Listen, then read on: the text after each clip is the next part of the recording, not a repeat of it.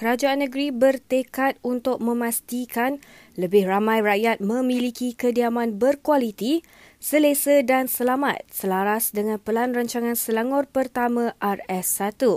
Exko Kerajaan Tempatan Eng Zihan berkata, antara inisiatif yang dilaksanakan adalah dengan pembinaan rumah idaman dan Selangorku Harapan. Katanya projek tersebut dibina agar rakyat Selangor dapat memiliki kediaman selesa selain boleh memanfaatkannya menerusi skim smart sewa kemudian beli atau to stay. Beliau berkata demikian ketika berucap dalam Expo Hartanah dan Perumahan Malaysia Maypex Shah Alam Kuala Selangor 2022 di Central ICT Shah Alam semalam. MAPEX Shah Alam Kuala Selangor 2022 anjuran Persatuan Pemaju Hartanah dan Perumahan Rehda Selangor berlangsung selama empat hari sehingga esok bermula jam 10 pagi hingga 10 malam melibatkan 17 pempamer dengan menawarkan lebih 2,300 rumah mampu milik. As we know, housing is a fundamental need for every human being. This need must be met to ensure security in our living. Therefore, it is the responsibility of the government as well as developers to provide adequate, quality, affordable housing for the people which is now the imperative problems in current years.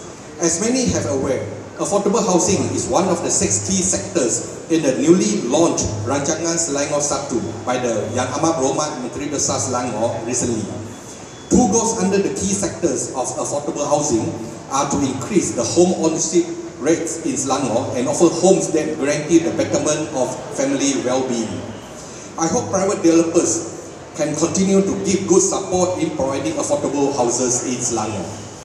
Kerajaan negeri melalui Tourism Selangor meneruskan penganjuran program promosi untuk pasaran domestik iaitu Jelajah Pusing Selangor dulu edisi Johor 2022 pada 13 dan 14 Ogos sekaligus untuk menarik minat ejen pelancongan Singapura.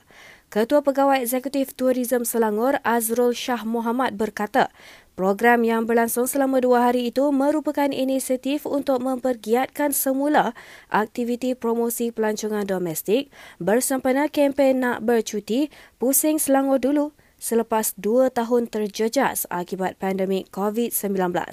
Katanya promosi ditumpukan kepada para pelancong domestik dari Johor berikutan pengunjung dari negeri tersebut mencatatkan kedatangan tertinggi ke Selangor pada tahun 2021 ketika fasa Perintah Kawalan Pergerakan PKP 3.0. Beliau berkata demikian ketika ditemui pada sesi Business to Business B2B bersama agensi pelancongan di Johor dan Singapura. Sempena jelajah pusing Selangor dulu edisi Johor 2022 di Hotel Holiday Villa Johor Baru semalam. Jelajah pusing Selangor dulu ni memang kita tumpu pada Johor dan Singapura kerana sasaran ini untuk mengetahui semua pelancong yang teramai datang uh, pelancong luar negara datang daripada pertama China kedua Singapura dan ketiga Jepun dan ada senarai yang lain. Tapi memandangkan uh, China tidak boleh merentas uh, negara mereka sekarang Singapura secara automatiknya nombor satu. Jadi sebab itulah kita pergi ke Johor dan Singapura hujung tahun ini. Kerana lepas ini kita akan terlibat dalam Mata Fair dan pelbagai itu untuk keseluruhan rakyat di Malaysia dan juga expatriate ataupun pelancong luar Majlis Bandaraya Subang Jaya MBSJ menyerbu dua pusat hiburan yang beroperasi tanpa lesen di sekitar Puchong Jaya baru-baru ini. Menerusi perkongsian di Facebook, operasi bersepadu pihak berkuasa tempatan itu bersama Ibu Pejabat Polis IPD Serdang turut menyita peralatan hiburan premis berkenaan. Maklumnya, Pusat hiburan pertama melakukan kesalahan mengadakan aktiviti hiburan tanpa lesen, manakala satu lagi tidak beroperasi semasa serbuan dijalankan. Pemantauan berkala terus dijalankan dari semasa ke semasa bersama polis dan tindakan tegas akan diambil terhadap mana-mana pihak atau individu yang didapati melanggar peraturan dan syarat yang ditetapkan oleh pihak berkuasa. Dengan adanya pelbagai produk pelancongan baharu yang dipromosikan melalui Tourism Selangor, ia bakal menyaksikan lebih ramai pengunjung dari Johor dan Singapura memilih Selangor sebagai destinasi percutian.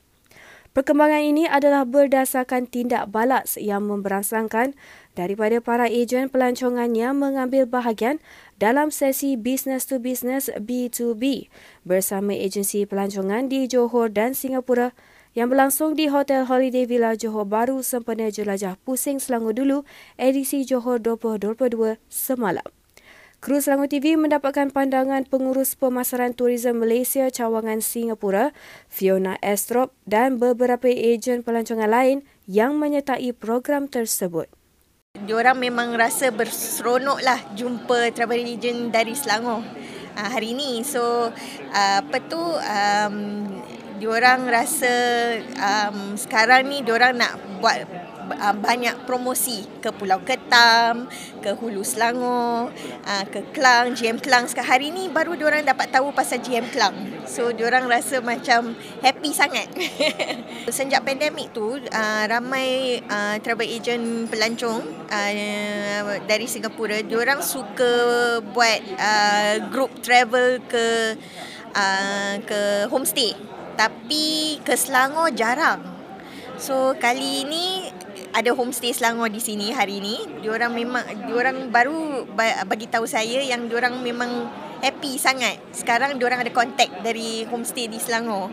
So kemungkinan uh, akan berjaya lah diorang hantar grup dari Singapura produk-produk baru especially from homestay and then sky mirror okay. And then uh, produk-produk uh, macam IKS okay pergi ke tempat-tempat pelancongan di sekitar Selangor and then uh, heritage kita sendiri.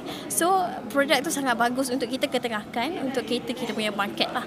Tapi insyaallah dengan ada yang program ni uh, kita rasa ramai Singapura akan datang daerah Selangor dia apa kata orang tu jelajah Selangor dulu sebelum pergi ke Penang.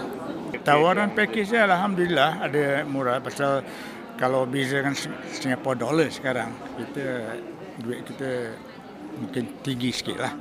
Tapi alhamdulillah uh, after the covid kata orang tu pembukaan tu banyak. Jadi saya rasa ramai akan datang ke uh, Malaysia. Sekian semasa hari ini, terus layari platform digital kami dengan carian Media Selangor dan Selangor TV.